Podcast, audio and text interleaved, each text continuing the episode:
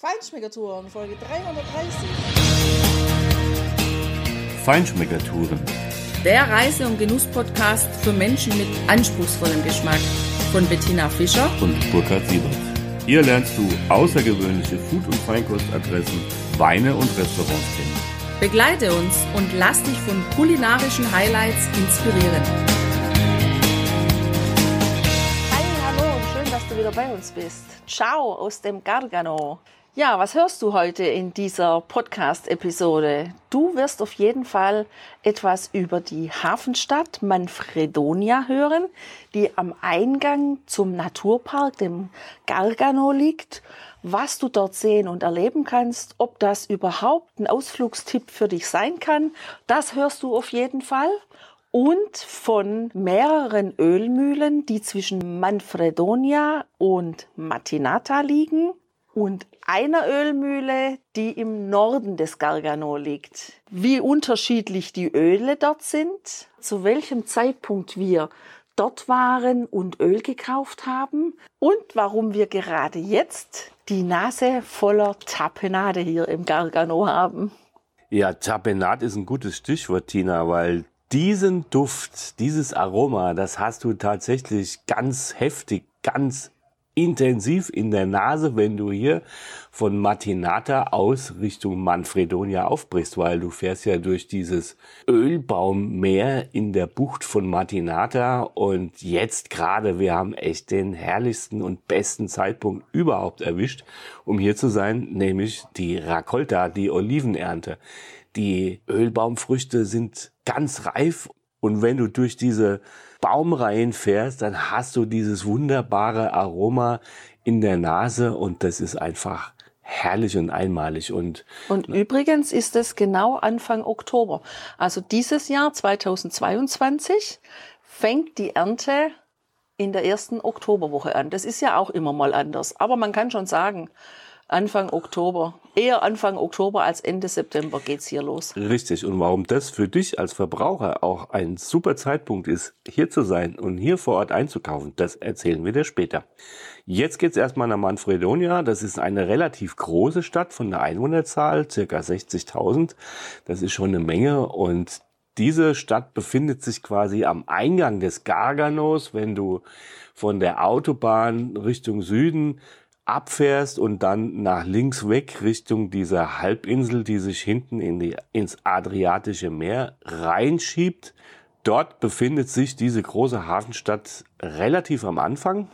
Und ja, Manfredonia, das klingt tatsächlich deutsch, weil es hat ein Deutscher auch gegründet. Also ein Urdeutscher, ein älterer Deutscher. Der Manfred. Manfred, ein Manfred, genau. Ein Manfred. Ein Manfred Aha. und zwar der Lieblingssohn von Kaiser Friedrich II. Das war Manfred und der war Stauferkönig. Und, und der sitzt hoch zu Ross am Hafen, oder? Richtig und zeigt auf sein Castello, was er dort hat errichten lassen. Die Staufer waren ja hier tatsächlich unterwegs. Schau mal auf unseren Blogbeitrag, wo wir auch über das Oktakon berichtet haben. Diese herrliche Stauferfestung mitten auf einem Hügel weiter südlich in Apulien, aber nicht weit entfernt von hier tatsächlich. Da solltest du auf jeden Fall auch mal einen Blick reinwerfen, wenn du hier bist. Du hast da natürlich auch einen super Blick von. Und ja, dieser Manfred hat einfach die Stadt nach ihm benannt und gegründet, weil eigentlich war der Ursprung dieser wichtigen Siedlung und dieses Punktes ein Ort in der Nachbarschaft, Siponto. Und der wurde eben 1200 irgendwas von einem Erdbeben völlig zerstört. Davor war es ein ganz wichtiger Hafen, für, früher für den Orient. Und äh, im Mittelalter haben sich dort die ganzen Kreuzritter eingeschifft, um ins Morgenland zu fahren, um da ihrem kriegerischen Unwesen nachzugehen und die Menschen dort zwangs zu christianisieren. Auf jeden Fall sind dann hier einige hängen geblieben und haben sich auch um die Rechte zum Beispiel an der sizilianischen Krone gestritten. Natürlich gab es ja damals viele Herrscherdynastien, die sich überall irgendwo in die Wolle gekriegt haben. Und so ist eben auch hier dann dieser Ort entstanden. Und ja, es ist eine große Hafenstadt, hat einen richtig großen Hafen. Also das Hafenbecken Tina, das ist wirklich amtlich. Das eine, wo auch viele äh, Yachten drin liegen. Das ist ein Riesenbecken mit einer wahnsinnslangen, mit zwei wahnsinnslangen Kaimauern, die am vorne etwas zusammengehen. Da sind auch schöne Leuchtfeuer drauf und die bieten eine breite Einfahrt und einen relativ sicheren Hafen. Aber da war ja noch was viel längeres, wenn du weiter in den Osten blickst. Ja, aber was das genau ist, das wissen wir nicht. Wir wissen nur, dass es da kilometerweit rausgeht ins Meer und ein großes Schiff auch dort lag und die großen LKW, also die 40 Tonner, die ja durchaus groß sind, die haben wir von diesem Hafenbecken, also direkt vom Castello aus gesehen, relativ klein gesehen auf dieser Fahrspur, die da rausgegangen ist. Eigentlich finde ich ja persönlich immer solche Hafenstädte nicht ganz so charmant, ehrlich gesagt, weil Hafenstädte sind oft ziemlich runtergerobbt und dreckig und Ja. ja, die haben so einen, so einen runtergerobbten Schaum. Also von daher war ich jetzt eigentlich gar nicht so angetan, diese Stadt zu besichtigen. Wobei ich muss sagen, nachdem wir uns da so ein bisschen rumgetrieben haben und die Gassen auf und ab gegangen sind und auch die Haupteinkaufsstraße, die ja eine Fußgängerzone ist und gerade dann am Abend, wenn dann auch die Geschäfte wieder öffnen, hat mir das ganz gut gefallen. Also für das, dass es eine relativ große Hafenstadt ist, ja, und es auch ziemlich umtriebig offensichtlich am Hafen ist, hat's eine nette kleine Altstadt.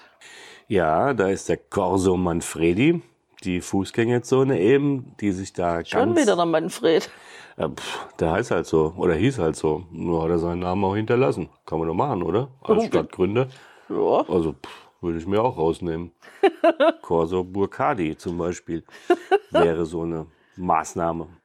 Naja, aber jedenfalls, das ist eine wunderschöne Fußgänger- und Einkaufszone mit ganz vielen Geschäften. Schuhgeschäften. Ja, Schuhgeschäfte. Da war doch was. Ich glaube, ich habe sehr günstig im Sommerschlussverkauf zwei Paar Schuhe dort erstanden, oder? Ja, ich bin mir sehr sicher.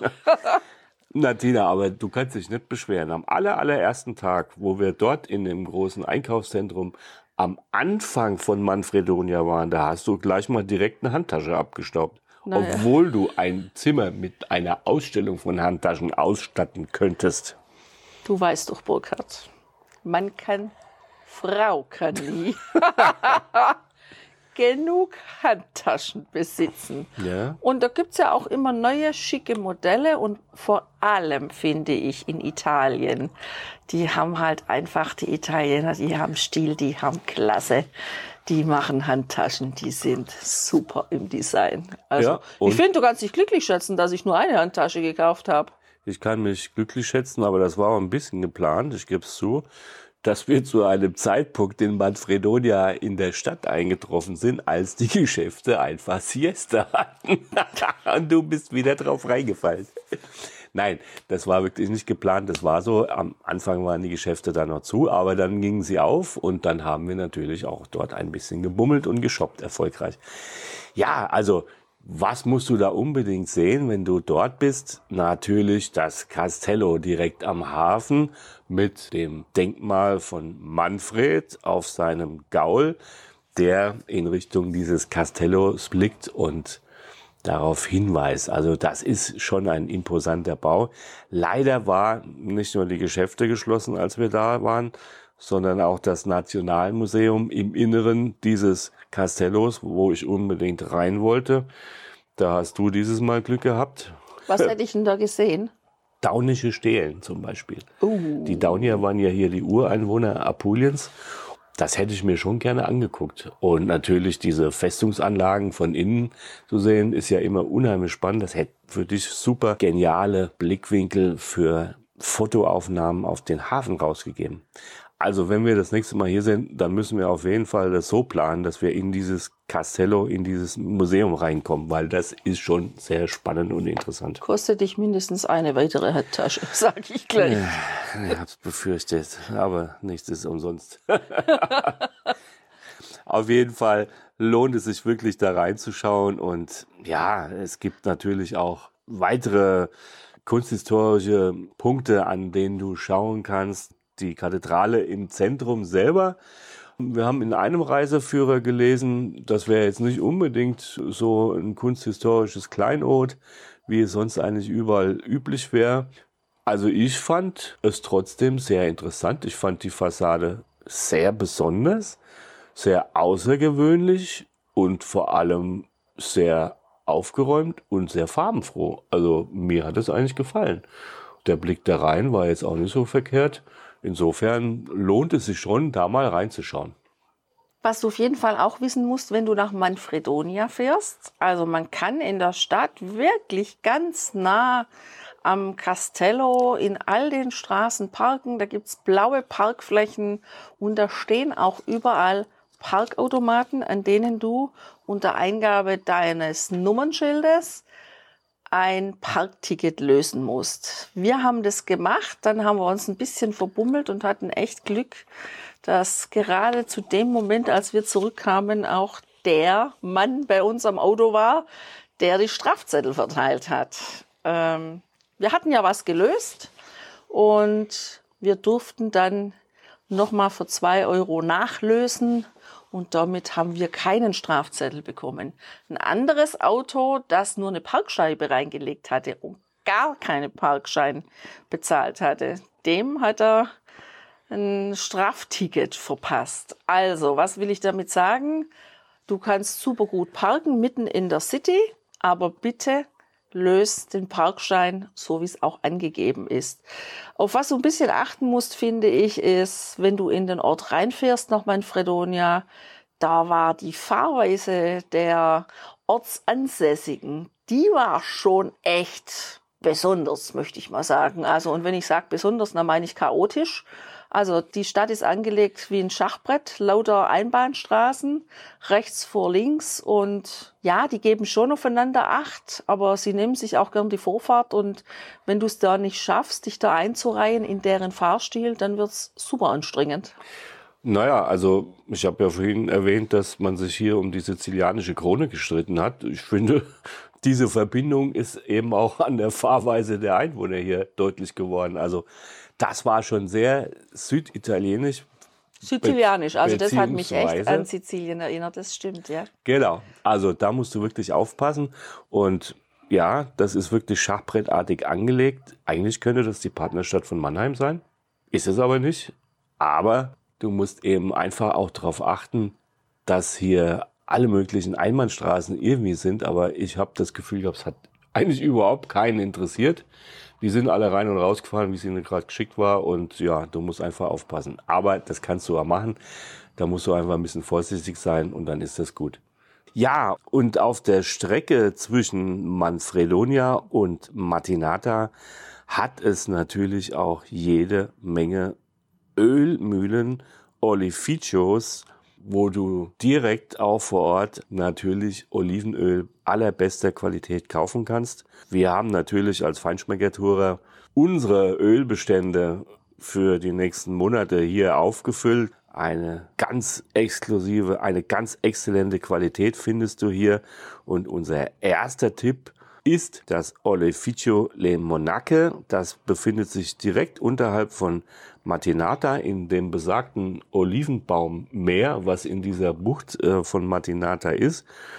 Und jetzt kommt's, wenn du zu diesem Zeitpunkt da bist, wie wir jetzt gerade hier sind, nämlich zum Zeitpunkt der Ernte, dann ist es nicht nur super interessant zu sehen, wie das vonstatten geht, sondern du kaufst natürlich auch das neue Öl.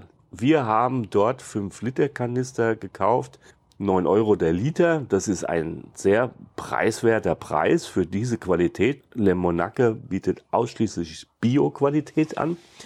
Dieses Öl ist quasi am Morgen dieses Tages oder vielleicht gestern noch in der Olive gesteckt, weil sie das gerade frisch pressen. Und das war schon ein unheimlich interessanter Anblick, da mal so eine Ölmühle ja in, in Aktion zu sehen.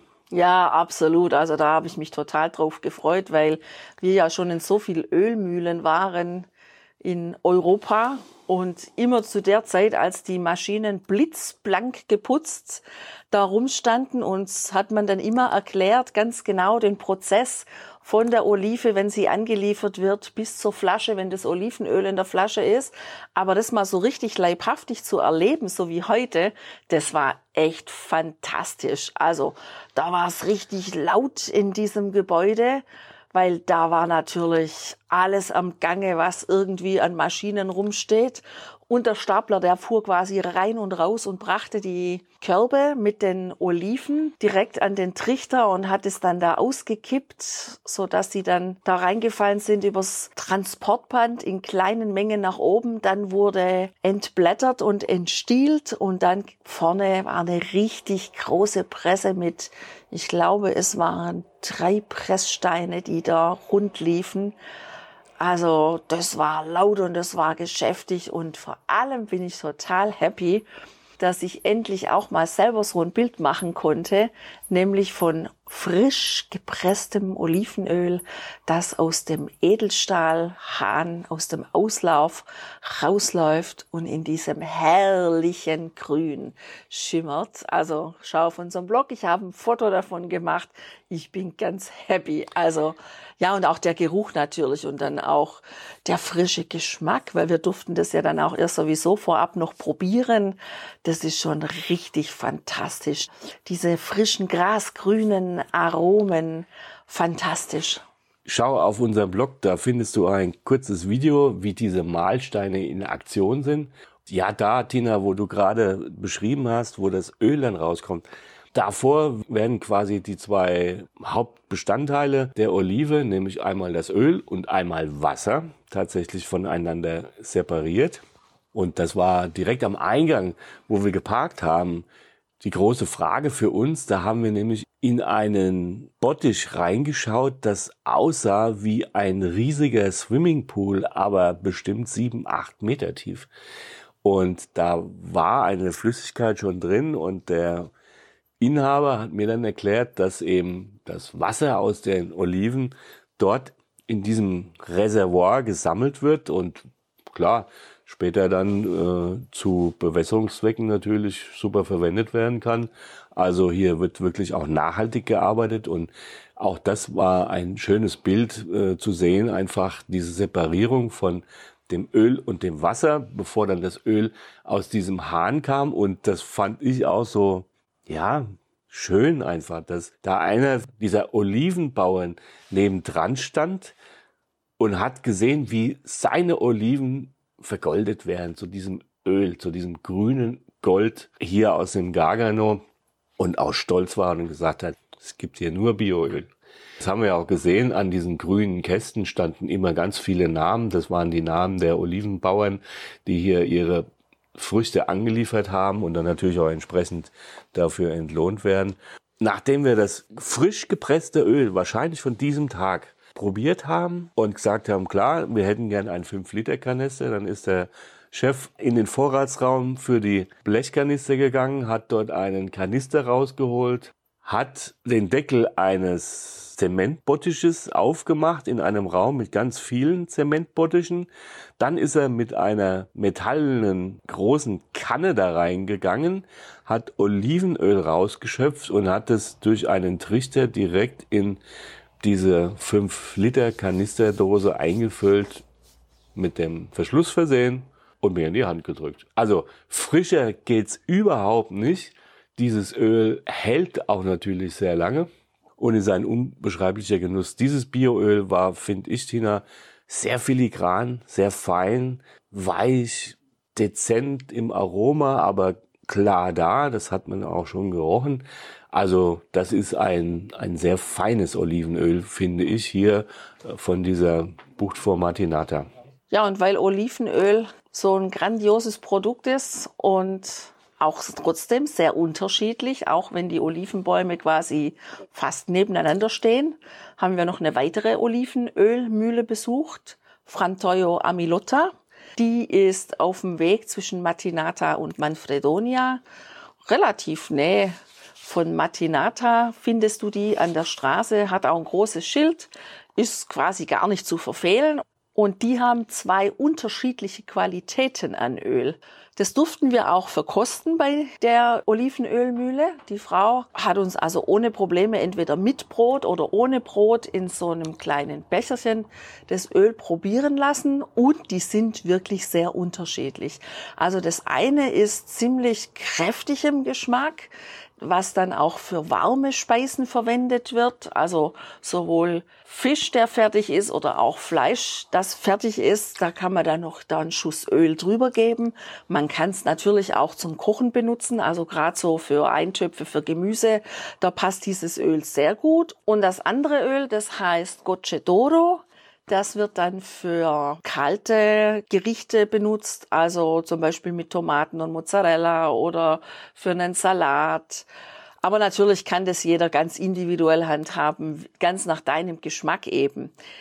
Die sind wirklich sehr unterschiedlich, auch gerade dieses Gocedoro, auch wieder sehr grün, grüne Aromen, so Artischocke und Gras und auch sehr filigran. Also auch ein sehr, sehr schönes Öl, alle beide.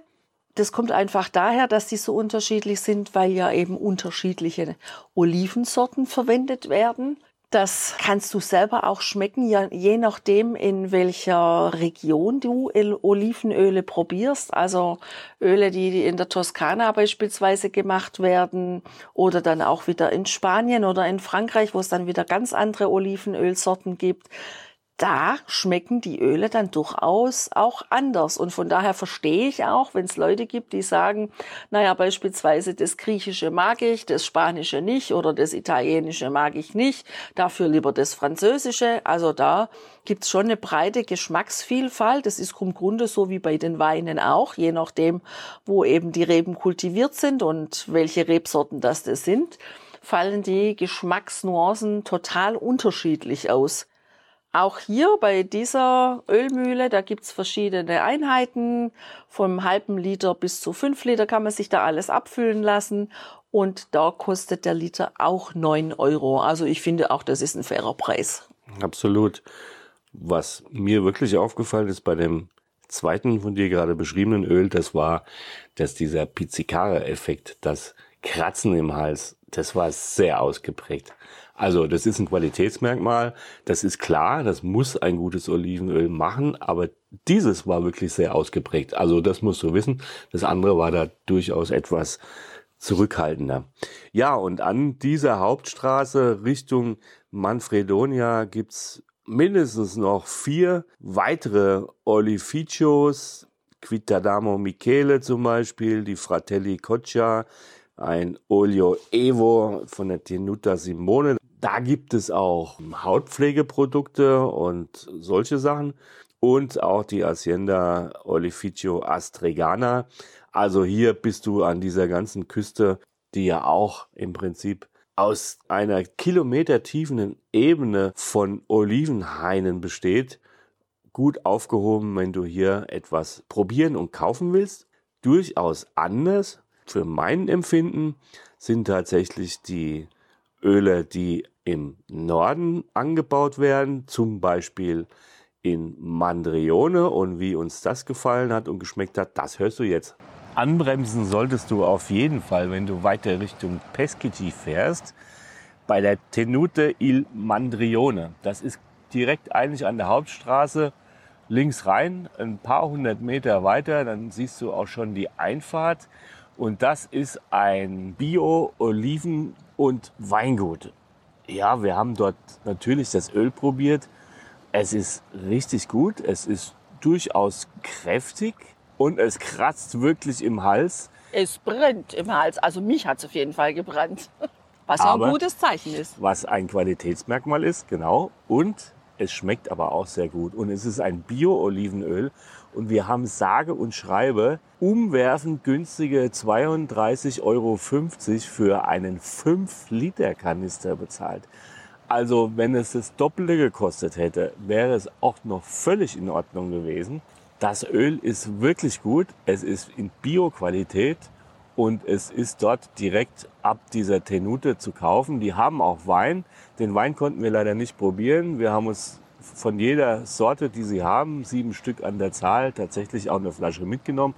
Tina, die werden wir mal daheim gemütlich verkosten mit irgendjemand, der vielleicht auch italienischen Wein mag oder wie auch immer. Auf jeden Fall, da werden wir sehen, ob sie es auch mit dem Wein können. Ja, Tina, werden wir hier so unsere Erfahrungen und Tipps einsprechen, um dir, liebe Hörerinnen und lieber Hörer, einfach die Schönheit und die kulinarischen Spezialitäten hier des Gargano, des Nordens von Apulien näher zu bringen, haben wir von unserer Terrasse, von dem Hotel aus ein wunderbares Farbspektakel am Himmel verfolgen können. Die Sonne ist hinter dem Bergrücken in Richtung Manfredonia untergegangen und hat zauberhafte Pastell, Orange und Rosatöne an den Himmel gezaubert. Auch im Übrigen hat sich wiedergespiegelt, diese Farben diesmal im Meer, im Meerwasser, in dieser Bucht. Und ich finde, wir haben hier wirklich eine zauberhafte Zeit verlebt. Das war herrlich hier diesen wunderschönen Platz genießen zu können, immer diesen herrlichen Blick auf diese Bucht, auf diese Weite, auf das gegenüberliegende Ufer, was jetzt mit ganz vielen Lichtern funkelt, weil mittlerweile ja die Dunkelheit komplett hereingebrochen ist und einfach von hier aus neben ein paar anderen Dingen, die wir hier gemacht haben, das Gargano zu erkunden.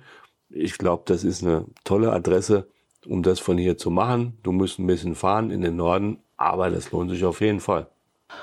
Ja, Burkhard, da bin ich 100 Prozent bei dir. Also das war wirklich gigantisch schön hier, diese Blicke zu genießen. Das ist was sehr Besonderes. Und auch eben diese Kulinarik, diese Düfte zu haben, das ist einfach fantastisch, wenn jemand die mediterrane Lebensart liebt und genießen möchte. Ja, und deshalb sagen wir jetzt Ciao aus Bella Italia, aus dem Gargano, aus Apulien. Wir wünschen dir eine wunderbare Zeit mit ganz wunderbaren Genüssen, mit tollen Eindrücken. Lass es dir gut gehen und bis zur nächsten Sendung. Ciao, ciao, ciao. Arrivederci.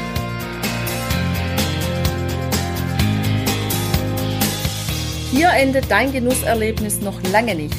Komm rüber auf unsere Homepage feinschmeckertouren.de und schau dir die Bilder zu unserer Show an. Dort findest du auch wertvolle Links zu den heutigen Empfehlungen. Verpasst keine Neuigkeiten mehr und trag dich am besten gleich in unseren Newsletter ein. Wir freuen uns auf deine Anregungen für weitere Episoden und einen regen Austausch mit dir.